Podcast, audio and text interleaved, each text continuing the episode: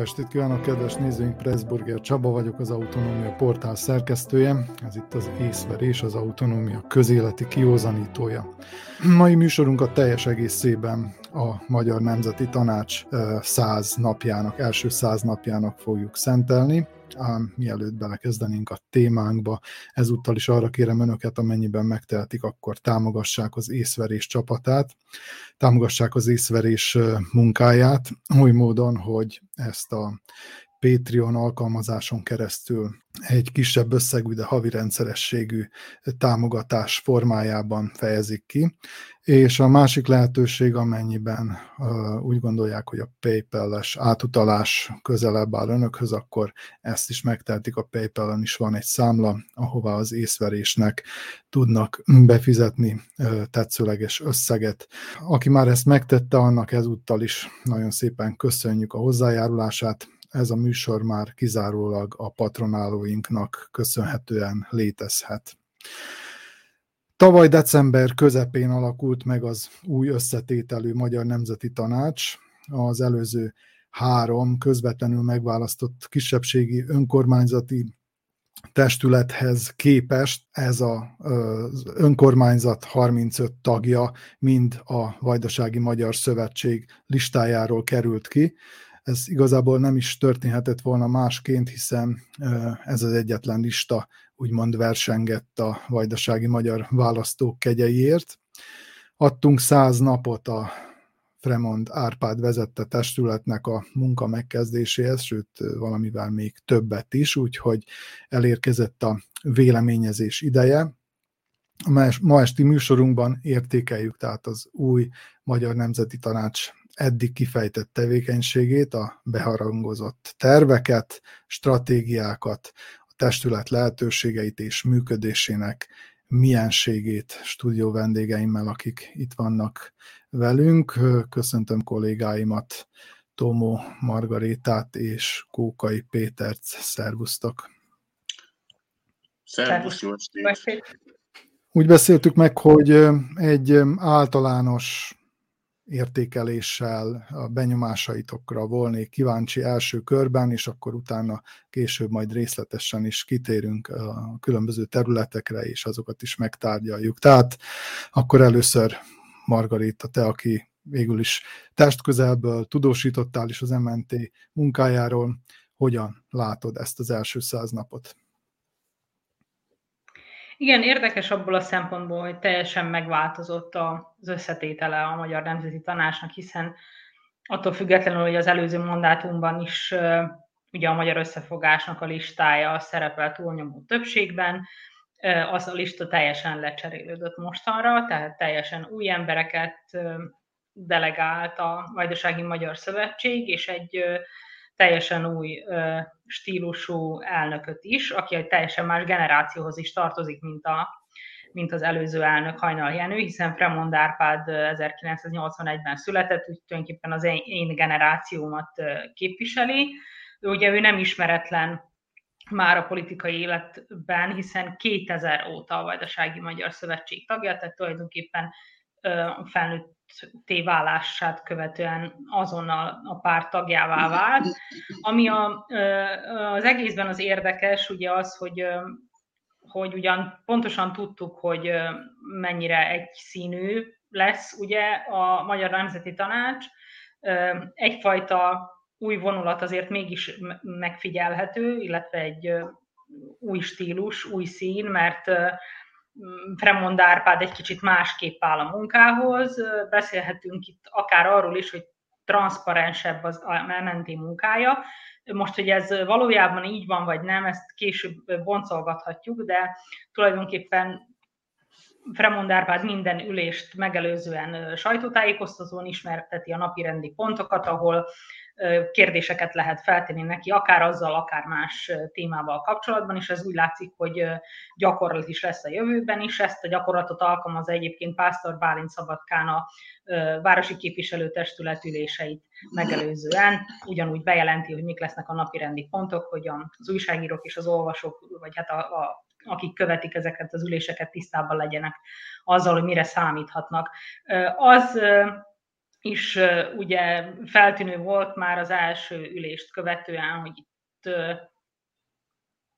el, tulajdonképpen nagy véleménykifejtés nem lesz. Az első két-három ülésen láthatóvá vált, hogy egymást dicsérik majd, a vé em es vezetőségét dicsérik majd a delegáltak, és azt hiszem, hogy az egyik tudósításomnak ezt a címet is adtam, hogy harmincnégyen, semmi más nem lehetett hallani az ülés alatt, és azóta sem lehet semmi mást hallani, csak azt, hogy, hogy hányan támogatják az adott napirendi pontot, az pedig harmincnégyen, harmincöten, vagy éppen ahányan jelen vannak. Ezek szerint kollégátoknak, aki fölkínálta, hogy az első száz napban, Tőke Jánosról beszélek, fölkínálta, hogy az első száz napban meghívja ebédre azt az em en té tagot, aki ne talán nemmel, vagy tartózkodni fog egy-egy szavazáskor, az nem következett be, tehát azt gondolom, hogy akkor ez a, az ebéd meghívás akkor okafogyottá vált. Péter, neked személyes tapasztalatod is van az em en té működésével kapcsolatban, nyolc évig, kétezer-kettőtől kétezer-tízig voltál az em en té tagja, akár az alapján, amit akkor tapasztaltál, akár egyszerűen kívülállóként, hogyan látod ezt az első száz napot? Jó, egyébként ez is valóban egy érdekes megközelítés, amit mondtál, összehasonlítva azzal, hát mármint azzal a nyolc évvel, hát mégis ezt is megtehetem, csak előtte reflektálok, reflektálok arra, amit kérdeztél, meg amit Margó is mondott. Hát először is azt gondolom, hogy az, hogy a Magyar Nemzeti Tanács jelenlegi összetétele az egy listából áll, az egy visszatérő vezér, vezérmotívum lesz itt a mai beszélgetés folyamán, amiért hát elnézést is kérünk a nézőktől, de hát ez megkerülhetetlen tény. Aztán egyet kell értenem azzal, amit Margó mondott két szempontból is. Tehát, hogyha a különbségeket nézzük a korábbi időszakkal, akkor valóban. Egyrészt Fremond Árpád egy másik generáció, mint, mint, mint az előző elnök Hajnal Jenő volt. Másrészt tegyük hozzá, más profilú is, hiszen egy úgymond idézőjelbe, vagy akár idézőjel nélkül, tehát most egy profi politikus került a, az em en té élére, míg Hajnal Jenő inkább a közönségszervező, művelődésszervező munkájáról volt ismert. És ez a két különbség azt gondolom, hogy meghatározza azért a, a, a működést is. Tehát ezt az első száz napot, ha nézzük, tehát én azt gondolom, hogy a munka dinamikájára nem lehet panaszunk.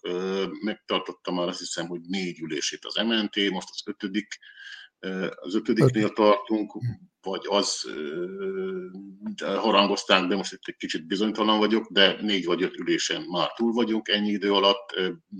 Beindít, meghirdették, meghirdették a szokásos pályázataik nagy részét, elindult, vagy elindulóban vannak a stratégiák. Tehát mondom még egyszer, a munka, és itt most nem minősítettem a munkát sem pozitív, sem negatív értelemben, de a munka dinamikája az azt gondolom, hogy fokozódott a korábbi időszakhoz képest. Ez az, amit valamiféle különbségként látok, vagy észlelek. Na most, hát egy személyes vallomás, bevallom, hogy nem kísérem már, mint a televíziós közvetítését, ha még egyáltalán van a Pannón televízióban, nem kísérem az em en té-s ülések közvetítését, úgyhogy ez csak egy ilyen percepció, egy ilyen elképzelés, amihez olyan túl sok kreativitás, viszont gondolom nem kellett a részemről, hogy hogy is néznek ki egy ülések. Hát, hát mit ad Isten, így is képzeltem, mint hogy Margó ecsetelte, tehát ott Ott, ott olyan nagyon parázs viták valószínűleg nem lesznek. És akkor most még zárásképpen reagálok arra, amit te kérdeztél. Az a nyolc év, amikor én az em en té tagja voltam, egyébként az a nyolc év, amikor még nem közvetlen választások útján, hanem választódott meg a Nemzeti Tanács összetétele, hanem úgymond listák szerepeltek. És hát ilyen értelemben, ha úgy veszük, az is egy lista volt. Viszont összetételében ideológiájában, véleménykülönbségekben jóval változatosabb összetételű volt, összehasonlíthatatlanul változatosabb összetételű volt, annak ellenére, hogy az is egy lista volt a jelenlegihez képest. Tehát viták, véleményütköztetések azért, azért ott és abban az időben, abban a nyolc évben azért voltak. Uh-huh. Margó, megint hozzád fordulok. Végigkövetted a, az em en té eddigi, egyébként öt ülés volt eddig, de azt hiszem, hogy az ötödik már kilóg a száz napból, tehát formálisan mégis, Péter, igazad volt, négy ülés volt az első száz napban. A, a, nyilván viták nincsenek, de akkor miről szólnak a felszólalások? Tehát, hogyha azoknak kellene elmondani, akik nem követik ö, olyan formában, hogy akár a televíziós közvetítést nézik, vagy, vagy nincsenek a helyszínen, ö, hogy néz ki egy ilyen uniszónó ülés? Tehát, hogy kell ezt elképzelni? Mert tényleg ez ö, ritkán lát az ember ilyet. Hát ö, igazából láthat... Ö... Ja, bárki, hiszen a Pavlon tévé élőben közvetíti, úgyhogy aki nagyon kíváncsi tudja, tudja követni ezeket az üléseket, amelyek azért nagyrészt tényleg úgy zajlanak, hogy felvezetik az adott napi rendi pontot, és rendszerint nem hozzászólás nélkül zajlik azért egy-egy napi rendi pontnak a, az elfogadása, hanem mindig valaki felszólal és elmondja, hogy miért tartja fontosnak az adott témát, és miért tartja fontosnak, hogy azt, a, azt az adott napirendi pontot támogassák mindannyian, mindig illedelmesen meg is kérik egymást arra, hogy, hogy támogassák. Az első néhány ülésen észrevehető volt, hogy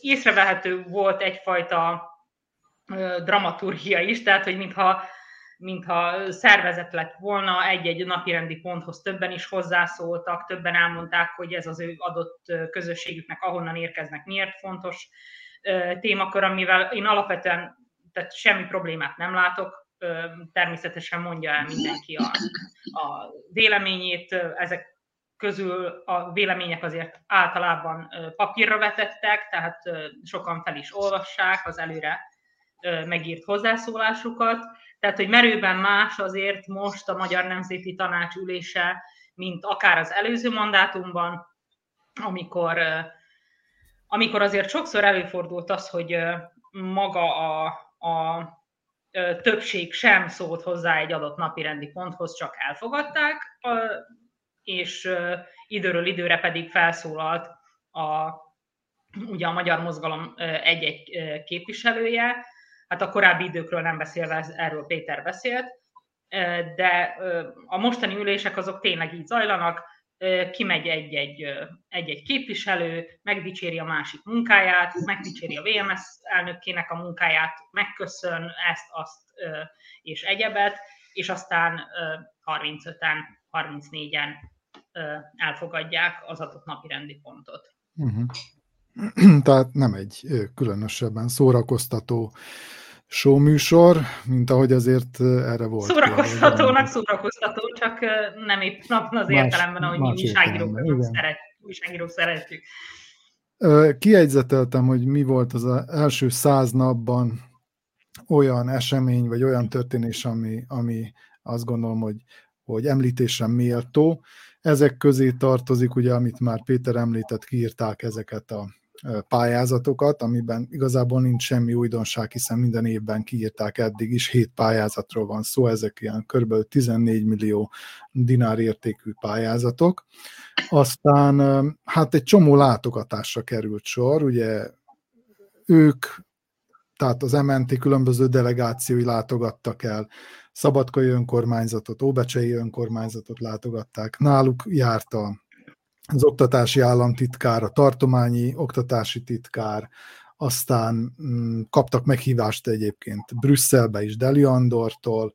Az első találkozó az egyébként természetesen Fremond Árpád és Pásztor István között jött létre, ez volt az első úgymond külső ö, találkozója Fremondnak, és hát ami még említésre méltó a találkozásokon túl az, hogy a Szabadkai Kortárs Galéria átkerült a kiemelt jelentőségi intézmények körébe, illetve ami annyira nem is az em en té-nek a, az érdeme, hogy megoldódott a nemzeti tanácsi törvény és a kulturális törvény összehangolása. Itt gondolom, hogy elsősorban a köztársasági képviselők, tehát akár, hogyha az elmúlt időszakot vesszük, akkor akár Fremond Árpád is valamilyen szinten hozzájárult ehhez, mint köztársasági képviselő.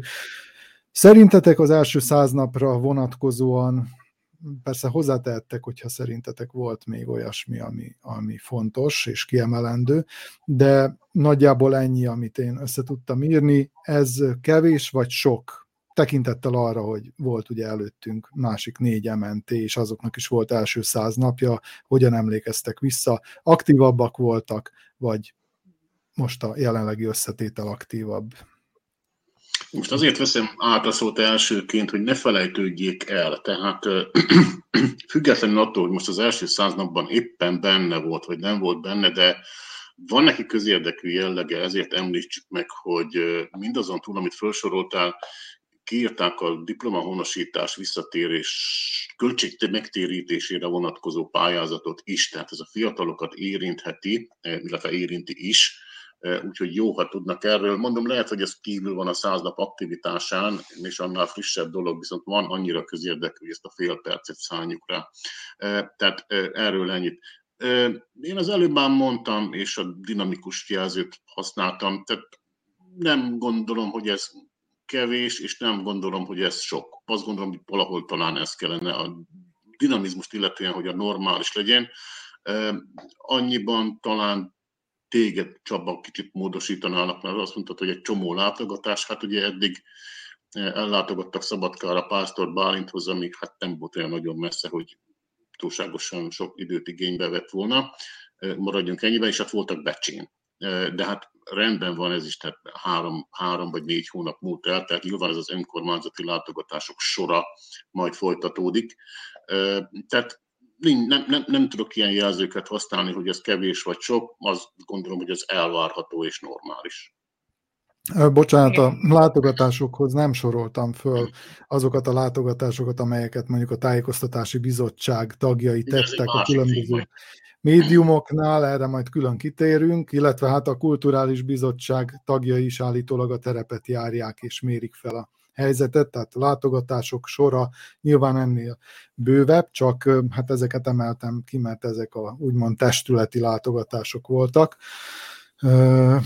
Hát akkor, mivel az em en té elnöke is úgy jellemezte ezt a kétezer-huszonhármas évet, hogy a stratégiai tervezés éve, bár azt is mondta, hogy, hogy hát itt ez egy ilyen szusszanásnyi időszak lesz, mert utalt arra is, hogy lehet, hogy nem lesz akkora költségvetési keretösszeg, mint az előző években, mert Magyarországról esetleg kevesebb pénz érkezik, vagy akár jóval kevesebb pénz, de hogy akkor itt van most ez lehetőség, hogy szusszanjunk egyet, a stratégiákat lefektessük, és akkor utána ideális esetben ugye jövő évtől már újra visszaáll a költségvetés, és akkor lehet ezeket a stratégiákat végrehajtani.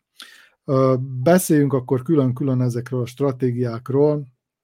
Itt az oktatási stratégia, amely ugye nyilván ez a legnagyobb terület, és ez a legfontosabb hatásköre is a Magyar Nemzeti Tanácsnak. Fremond azt mondta, hogy intenzív, átlátható munkakeretein belül készült el az oktatási és a tájékoztatási stratégia tervezete. Ha ez ilyen átlátható volt, akkor újságíróként, Margó, te mekkora rálátással rendelkezel erre a, erre a tervezetre? Tehát megjelent ez bárhol, vagy újságírókkal közölték-e, hogy mi, mit tartalmaz ez a tervezet? Hát lehet, hogy bizonyos újságírókkal igen, én nem láttam ezt a tervezetet, nem tudom, hogy, hogy bár, nem tudok róla, hogy bármilyen felületen megjelent volna. Annyit viszont tudok, hogy a tájékoztatási, mármint a bizottság tájékoztatással megbízott tagja, Kabók Erika már az legelső ülésen is úgy vezette föl magát a stratégiát, hogy a tervezet már kész. Tehát tulajdonképpen ebből következtethetünk arra, hogy már az újonnan megválasztott em en té és a bizottság tagjai is egy kész dokumentumot kaptak maguk elé. És uh, igazából nem hivatalos forrásból is én így értesültem, hogy a tervezet elkészült, kész dokumentum van, és ők ugyan ellátogattak uh, bizonyos tájékoztatási eszközökhöz, majd mindjárt rátérek arra is, hogy, hogy hová, de, de tulajdonképpen túl sokat hozzátenni, elvenni ehhez a dokumentumhoz, illetve nem tudnak, illetve nem is őket bízták meg azzal, hogy ez a dokumentum elkészüljön, hanem egy, egy kész dokumentummal álltak szembe, amit nyilván azért, hiszen egy közvita is előttünk áll, azért lehet majd pótolni bizonyos dolgokkal, hogyha arra szükség mutatkozik. A, a bizottság tagjai ellátogattak, igen, a tájékoztatási eszközökhöz, amikor több egyszerre próbáltunk kérdéssel fordulni annak kapcsán, hogy a Sajtószabadság Alapítványhoz miért nem, illetve a Családi Körhöz miért nem, ami tényleg több évtizedes múlttal rendelkezik, akkor Fremond Árpádtól az egyik sajtótájékoztatója keretében azt a választ kaptam, hogy tudomása szerint eddig a bizottsági tagok csak olyan médiumokhoz látogattak el, akiket a Magyar Nemzeti Tanács korábban támogatott, valamilyen formában, de azt is hozzátette, hogy, hogy a szándék az, hogy mindenkihez, akitől meghívás érkezik, ellátogassanak.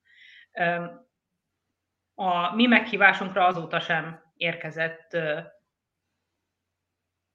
illetve nem, nem rosszul fogalmazom, mert hogy válasz érkezett a meghívásunkra, abban az állt, hogy amint idejük engedi, tehát hogy terveik között szerepel, hogy ellátogassanak hozzánk, de amennyiben erre nem kerül a sor, akkor természetesen a közvitán mindenkit szívesen látnak, és mi is hozzászólhatunk a, a tájékoztatási stratégiához.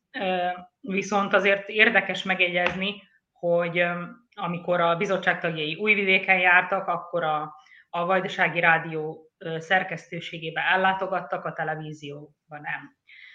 Egyik sem támogatott egyébként, soha nem is támogatta a Magyar Nemzeti Tanács, sem a Vajdasági Rádiót, sem a Vajdasági Televízió szerkesztőségét, semmilyen formában. Úgyhogy ebből a szempontból ez már sántít, ez a magyarázat, hogy oda látogattak, ahol akiket támogattak. Igazából oda látogattak, ahol kapcsolataik vannak, tehát hogy azért ez, ez azért elég egyértelmű.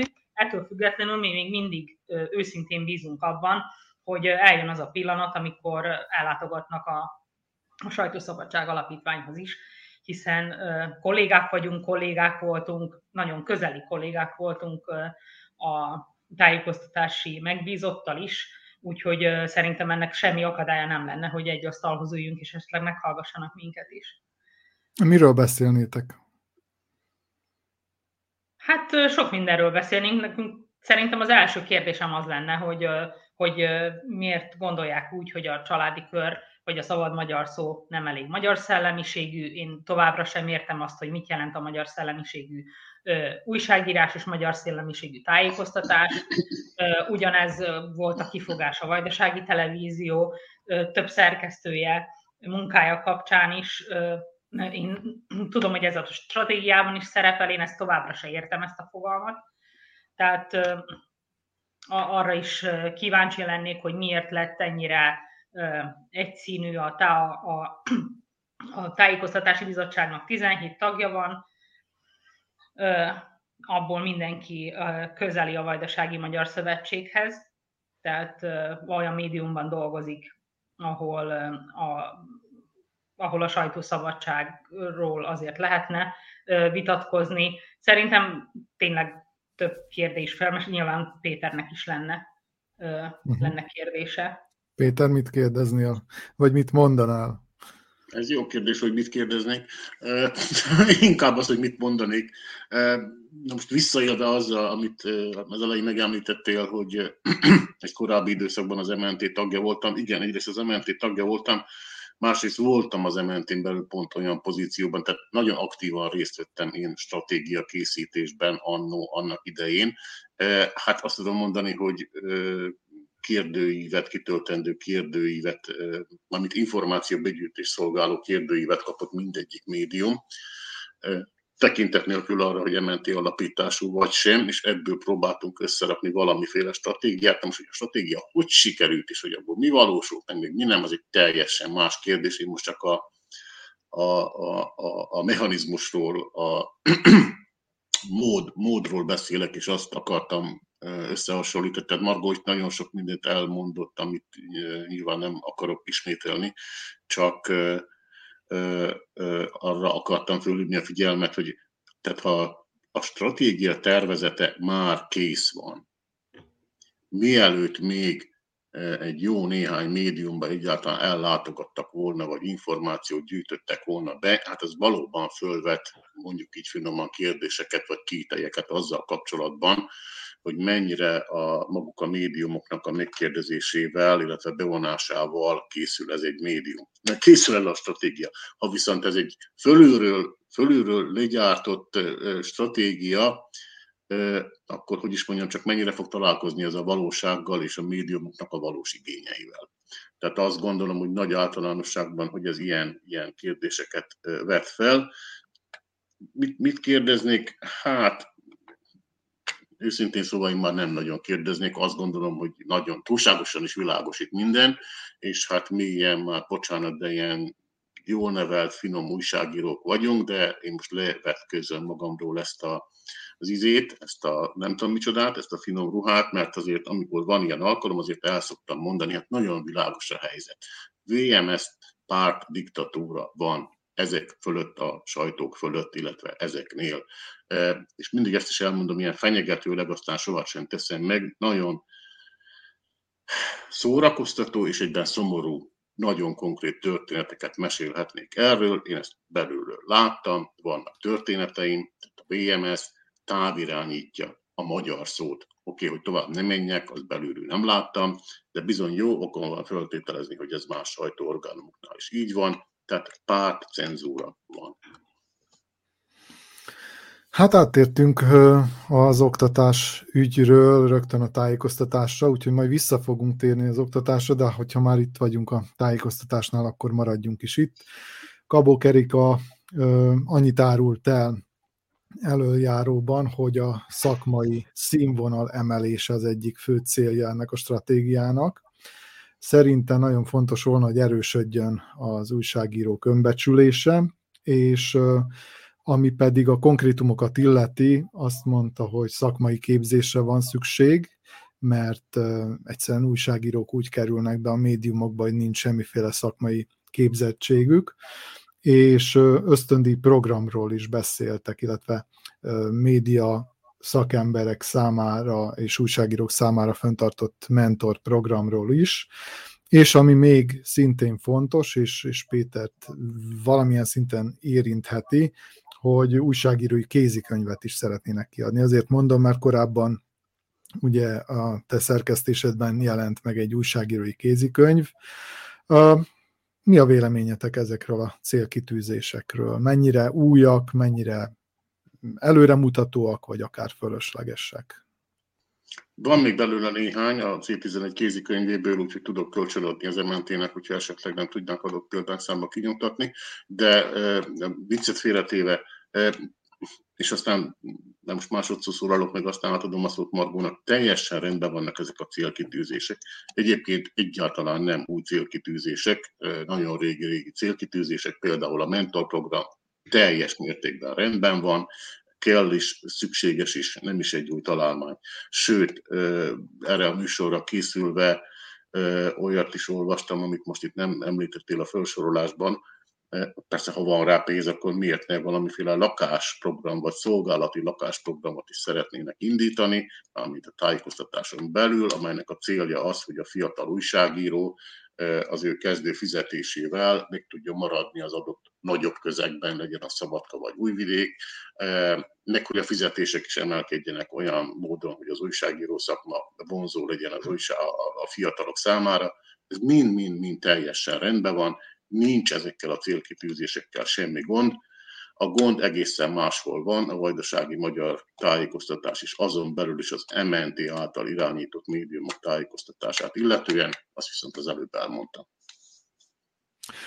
Csak annyit szúrnék közbe, hogy itt ugye újságíró képzésről is szó van.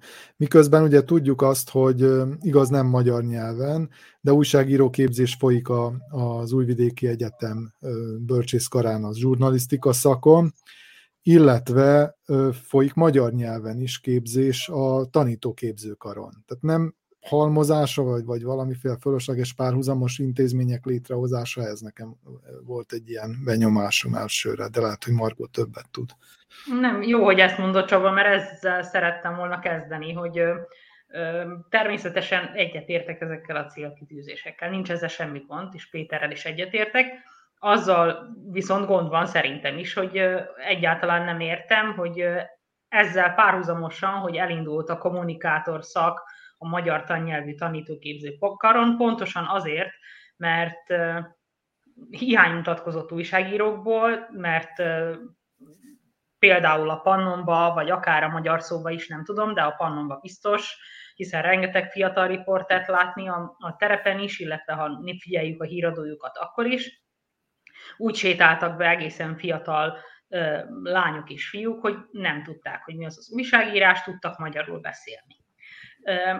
Jó dolog, a kommunikátor szak is jó dolog, attól függetlenül, hogy nem ismerem a, a szakképzésnek a programját sem, azt tudom, ugye, hogy Toma Viktória szinte egyedül viszi a vállán az egészet, egyáltalán nem értem, hogy a Magyar Nemzeti Tanács miért, tehát hogy a stratégia miért nem tartalmazza ezt, miért nem fűzik össze, akár utaztatással, vagy az is lehet, tehát tekintettel arra, hogy nem láttuk a stratégiát, hogy a képzés az tulajdonképpen ezt foglalja magában. Tehát, hogy lefektetik, hogy a képzés kell, és tulajdonképpen adott is, hiszen, hiszen tanulhatunk a, a tanítóképzőkaron ö, újságírók, ö, újságíró, de nagyon sokan járnak is egyébként már ö, gyakorló újságírók. Azt viszont ö, el kell mondanom, tekintettel arra, hogy én is így kezdtem, hogy én húsz évesen úgy mentem be a Magyar Szó szerkesztőségbe, vagy előtte ugyan rádióztam, de semmilyen képzéssel nem rendelkeztem. És hát a Péter, gondolom, hogy a tanulja lehet ennek, az mindez kétezer-háromban történt. Én úgy lettem újságíró, hogy engem a Kabók Erika, meg a Kókai Péter, meg az összes többi idősebb kollégám megtanított arra, hogy hogy kell újságírónak lenni. Tehát úgy gondolom, hogy a leginkább úgy lehet elsajátítani a szakma csinyát, bínyát, hogyha az idősebb kollégáktól ott a helyszínen tanulunk, úgyhogy én remélem, hogy az a mentorprogram az például arról fog szólni, hogy valaki ott tud valakinek a, a sarkában kullogni és figyelni, hogy az az adott valaki hogy dolgozik. Az már egy másik dolog, hogy azóta eltelt húsz év, és hogy a, a mostaniaktól mit lehet. Ezt inkább most nem fejteném ki. Egyébként van válasz a kérdésedre, hogy esetleg a már meglevő akkreditált programokon keresztül történne ez az újságíró képzés? Nem, ugyanis a Vajdasági Magyar Újságírók Egyesületén belül, illetve annak keretein belül képzelték el ezt az újságíróiskolát a, a stratégák, úgyhogy, úgyhogy ez mégiscsak egy valamiféle párhuzamos intézmény lesz, ha, ha lehet hinni ennek a fölvetésnek. Térjünk még picit vissza az oktatás kérdésére, itt ugyanis hát elhangzott egy elég, mondjuk így, karakteres kijelentés Fremond részéről, hogy arra kérte az iskolaigazgatókat, a közé, illetve nem, az általános iskolai iskolaigazgatókat, hogy ne engedjék be a magyarországi középiskolai tanintézményeknek a delegációit, hogy azok úgymond ne agitáljanak itt, és ne szipkázzák el az általános iskolás diákokat az ottani középiskolákba, és azt állította, hogy az itteni, akár zentai, topolyai gimnáziumok, illetve szakiskolák jobbak, mint mondjuk itt a határmenti településeken Magyarországon. Mi a véleményetek erről? Nagyon megosztó ez a, ez a fölvetés. Nyilván van egyfajta racionális alapja, de ugyanakkor pedig a szabadságjogok szempontjából is megkérdőjelezhető. Mi kezdi? Péter? Én azt gondolom, hogy ez egy nagyon érdekes kijelentés. Azt gondolom, hogy ez egy elemzésre méltó kijelentés. Azt gondolom egyébként, hogy ennek az első száz napnak, ugye mert most a górcső, az úgymond erre terjed ki a részünkről, hogy ennek az első száz napnak és az em en té munkájának, tevékenységének, aktivitásának, stb. Azt gondolom, hogy ez az egyik legérdekesebb momentuma. És éppen azért, mert megosztó, és mert vitákat válthat és vált ki. Na most a két ellenpólusra, Csaba, te itt a bevezetőben már igen helyesen fölhívtad a figyelmet. Tehát az egyik pont az valóban. Főleg, ha a vajdasági magyarság úgymond csúcs szerveinek és annak a vezetőjének a szemüvegén keresztül és szempontjából nézzük, ez egy akceptálható kijelentés, hisz félti a fogyatkozó vajdasági magyarságot, félti a tanuló ifjúságot, félti az utánpótlást, félti a következő nemzedéket. Szeretnénk, hogy a vajdasági magyarság, mint nemzettest, mint kulturális identitás, mint stb. stb. stb. megmaradjon, itt maradjon. Ez egy elfogadható, akceptálható indok. Ugyanakkor ezzel együtt, ezzel párhuzamosan itt van ez a másik szempont, amit mondtál, Csaba, ez valahol sérti a hát most, ha nagy szavakat akarunk használni, akkor az Európai Unió egyik alapelvét, ami a szabad mozgás, hiszen minden embernek elvben, vagy az unión belül, minden egyénnek, és ennél fogva minden szülőnek is joga van eldöntenie, hogy hol akarja, vagy hol tudja, vagy hol képes tanítatni a gyerekét. Tehát itt ez az elv viszont sérül. Ezért érdekes ez a kijelentés, mert több oldalról is lehet szemlélni, elfogadni, illetve nem elfogadni. Na most ilyen értelemben nem is akarok én pálcát törni e fölött a kijelentés fölött. Én személy szerint két következtetést vonok le, vagy szeretnék levonni ebből. Az egyik az az, hogy, és most itt visszatérünk arra, amit a legelején mondtam, hogy hogy na, íme a következménye, az egyik következménye annak, hogyha egy lista van az em en té-n belül. Tudnék, az az állításom, hogy azzal, hogy Fremond Árpád ilyen kijelentést tett, vagy mert tenni, azzal kockázatot vállalt, mert egy politikus ugye azért mindig olyat szeret mondani, ami úgy nagyjából megegyezik a, a, a szavazó táborának a közízlésével, a véleményével, az álláspontjával, az ideológiájával. Ez a kijelentés viszont megosztó. Kétségtelen, hogy vannak olyanok a közösségen belül, akik egyetértenek vele, és vannak olyanok, akik, akik, akik nem értenek ezzel együtt, egyet, hiszen attól függetlenül, hogy most éppen Fremond Árpád mit mond, vagy mit nem mond, már Magyarországon tanítatják a gyerekeiket, mert ott látnak ebben jövőt. Tehát ez egy kockázatvállaló kijelentés egy politikus részéről, amit mégis be kellett, hogy vállaljon, hiszen legjobb tudomásom és emlékezetem szerint soha egyetlen egy em en té elnök ilyen kijelentést nem tett az elmúlt húsz év során. És akkor most föltehetnétek a költői kérdést, hogy na de mekkora kockázatot vállalt ugyan a Fremond Árpád? Tehát hány szavazót veszít ezzel a Fremond Árpád? Hát ez az. Na ez az egyik következménye annak, amikor egy lista van, mert hogy hol az alternatíva? Hát nyugodtan tehet. Tehát eljutottunk idáig, hogy, hogy, hogy, hogy nincs, nincs alternatíva, nyugodtan lehet tenni ilyen kockázatvállaló kijelentéseket is egy politikusnak, hiszen ez a kockázat gyakorlatilag minimalizálódott. A másik következtetésem pedig az, hogy az, hogy megtörtént ez a kijelentés, az bizony arról árulkodik, hogy nagy a baj. Tehát nagy a baj vajdasági magyar közösségen, fiatalokon, itt való után, tehát itt, itt való tanuláson, problematikáján belül. Nagy a baj, hogyha mindenek ellenére, amit az előbb elmondtam, egy ilyen kijelentésre kellett, hogy elragadtassa magát, az bizony egy árulkodó jel, és arról árulkodik, hogy nagy bajban vagyunk. Mi, mint közösség. Igen, pár héten belül ez konkrétan ki is fog derülni, amikor napvilágra kerülnek a népszámlálási adatok nemzetiségre vonatkozó számai is.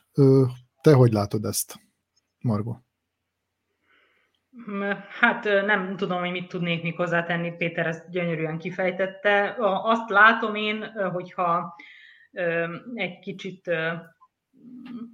nem is objektíven, inkább szubjektíven szemlélem ezt a, ezt a kijelentést, hogy Fremond Árpád az asztalra csapott. Tehát, hogy tulajdonképpen ez egy, ez egy harcos kijelentés, és ő állást foglalt, hogy ő bizony az elnöki pozíciából kifolyólag megengedheti azt magának, hogy ő mostantól kezdve foggal körömmel harcol a magyar diákokért. Ez még mondhatjuk azt is, hogy egy szimpatikus kijelentés, tekintettel arra, hogy ilyen, ilyen vehemenciával erről a témáról tényleg nem beszélt eddig senki, és én is úgy gondolom, hogy ez annak a jele, hogy bizony nagy a baj. Hát látjuk, hogy Dorosztón nem lesz egy magyar diák se, nem lesz elsős, következtethetünk ebből bármire. Viszont azért azt is hozzá kell tenni, hogy Fremond hozzátette, hogy mindenki ott tanul, ahol akar, csak, csak itt ne reklámozzák ugye, magukat az oktatási intézmények. Ettől függetlenül úgy gondolom, hogy meglepő, hogy... hogy egy ilyen kijelentéssel előállt, és nem csak az oktatás terén, lehet, hogy számíthatunk tőle más területeken is hasonló karakán gondolatokra. Egyszerűen azért, mert amit már az elején is említettem, egy más generáció, máshonnan érkezett, felvállalhat olyan dolgokat, amiket, a, amiket az előző elnök nem.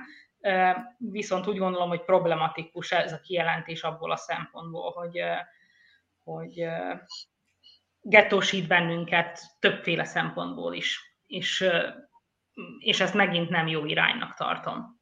Úgy gondolom, hogy nem így kellene harcolni a magyar diákokért, nem így kellene őket itthon tartani, hanem egy olyan közeget teremteni, ahol, ahol az a magyar középiskolás vagy a magyar egyetemista úgy dönt, hogy na, akkor én épp azért is itthon, mert megéri azért a közösségét harcolni.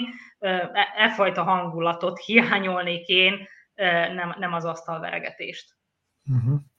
Hát ezt még nagyon sokat lehetne ragozni, abból a szempontból is, ugye, amint korábban elhangzott, hogy a kivándorlás az egy divatjelenség. Elképzelhető, hogy sokan úgy gondolják, hogy ez is egy divatjelenség, hogy Magyarországra mennek már középiskolába a diákok, de most hát tovább kell lépnünk, és a kulturális kérdésekkel is szeretném, hogyha foglalkoznánk. Itt a kulturális stratégiáról hát szintén elég keveset tudunk, sőt, hát ez nem olyan stratégia lesz, amit még most a, a következő egy-két hétben vagy hónapban elfogadnának, vagy, vagy akár közvitára bocsátanának. A terv az, hogy valamikor ősszel talán. De minden esetre elhangzott egy érdekes mondat, szintén Fremond Árpád szájából, aki úgy fogalmazott, hogy el kell érni, hogy ne halmozzuk a rendezvényeket, hanem előre látóan határozzuk meg lépéseinket. Na most ugye nyilván itt az emberben fölmerül a kérdés, hogy akkor, akkor például a tavaly indult Nyárhangoló Fesztivál az micsoda, hogyha már van egy Malom Fesztivál és van egy Dombos Fesztiválja a vajdasági magyarságnak, ha úgy tetszik, vagy akár mi az előretolt helyőrség, hogyha már van irodalmi folyóirat, amelyet gyakorlatilag az em en té ad ki, tehát a Híd folyóiratra gondolok, mint a Fórum egyik folyóiratára. Hogyan olvassátok ti ezt a, ezt a mondatot, ezt a kijelentést? Mit vetíthet előre? Péter, mondjam én. Megint én szólok meg először, én viszont, hogy mondjam, itt rövid leszek, mert azt gondolom, legalábbis személy szerint úgy érzem, hogy ebben a témában szenvedek, szenvedünk a leginkább információ hiányban. Tehát most elhangzott egy kijelentés, amit akár a konkrétumokat ismerve, az is lehet, hogy éppen akceptáljuk, hogyha, hogyha valóban olyan rendezvényeket tartanak életbe, amelynek nincs létjogosultsága, és ahelyett jön valami újabb, frissebb, virágzóbb, aktuálisabb, ám legyen, de ez is csak egy általános kijelentés volt a részemről, tehát valóban én ehhez nem, igaz, nem igazán tudok okosat hozzátenni, mert egy ilyen általános kijelentés lehet éppen támogatni is. Többet kellene tudnunk ahhoz, hogy, hogy, hogy véleményt tudjak mondani. Uh-huh. Igen, igazából elhangzott itt a nemzeti tanácsülésein is, illetve az elnök szájából is igen ez, hogy, hogy újra kell gondolni. Azt hiszem, még Lovas Ildikó is mondta tekintettel arra, hogy ugye ő a, a kulturális megbízott, hogy, hogy át kell vizsgálni, hogy mik azok a, az események, amelyek fontosak. Fremond is mondta, hogy újra kell gondolni, újakat kitalálni, mert hogy már volt is rá példa, hogy újat kitaláltak, és, és sikerre vitték, egy bizonyos megemlékezésről volt szó.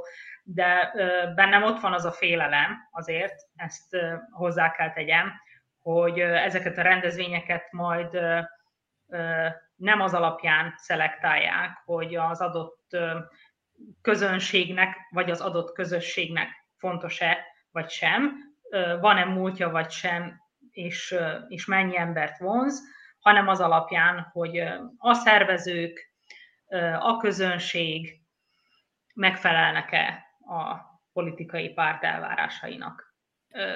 Ha már említetted a Nyárhangoló Fesztivált, akkor, akkor tudjuk, hogy csupán a véletlen műve, hogy nem a Dombos Festtel egy időben került megrendezésre, mert a szándék talán az volt.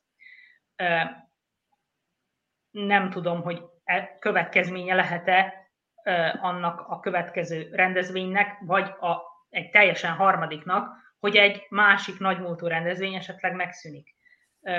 Valóban tartok attól, és nem csak a kulturális stratégia kapcsán, hanem minden más em en té-hez kötődő, vagy akár a párthoz kötődő rendezvény, vagy, vagy esemény, vagy kiadvány, vagy intézmény, vagy bármi kapcsán, hogy a döntés az nem harmincöt emberen, vagy százharmincötön a közösségen és a megkérdezetteken múlik, hanem csupán néhány ember kezében van. És ez az, ami az én legnagyobb félelmem, akárha a kulturális rendezvényekről van szó, vagy, vagy más kapcsán is.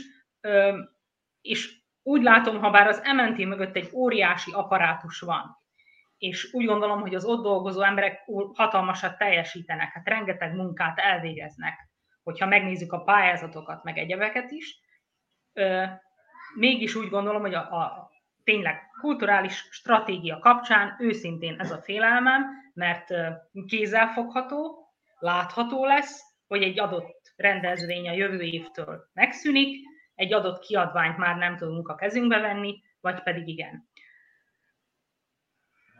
Igen, hát ezt láthatjuk már, a, láthatjuk már akár a Létünk folyóirat kapcsán is, hogy, hogy minthogyha... mint hogyha nem folytatódna ez a történet, vagy legalábbis ez az olvasók benyomása, és hát utalhatok akár arra is, hogy Szenteleki Napok is megszűnőben van, vagy legalábbis nem tartották meg, már nem is tudom, egy vagy két éve, de akkor beszéljünk még egy picit arról is, hogy mire elég ez a pénz, amivel az em en té rendelkezik, illetve hogy egyáltalán rendelkezik-e majd akkor a pénzösszeggel, amiről a költségvetés szól, illetve a költségvetés tervezete. Itt annyit kell tudni, hogy nagyjából egy egész három milliárd dinárral tervez gazdálkodni kétezer-huszonháromban a Magyar Nemzeti Tanács. Ahogy ez lenni szokott, ennek a legnagyobb része, ugye több mint fele gyakorlatilag az oktatásügyi kérdésekre fordítják, tehát hétszáz milliót oktatásra költenének, ötszáz millió menne kultúrára, tájékoztatásra hatvan millió, és a, a többi, tehát a legkisebb összeg a, a nyelvhasználatra, a hivatalos írás és nyelvhasználatra. Péter, neked erre, ezzel kapcsolatban van tapasztalatod, hogy hogyan alakulhat egy tervezett költségvetés és egy megvalósuló költségvetés, és hogy milyen különbségek lehetségesek ilyen tekintetben.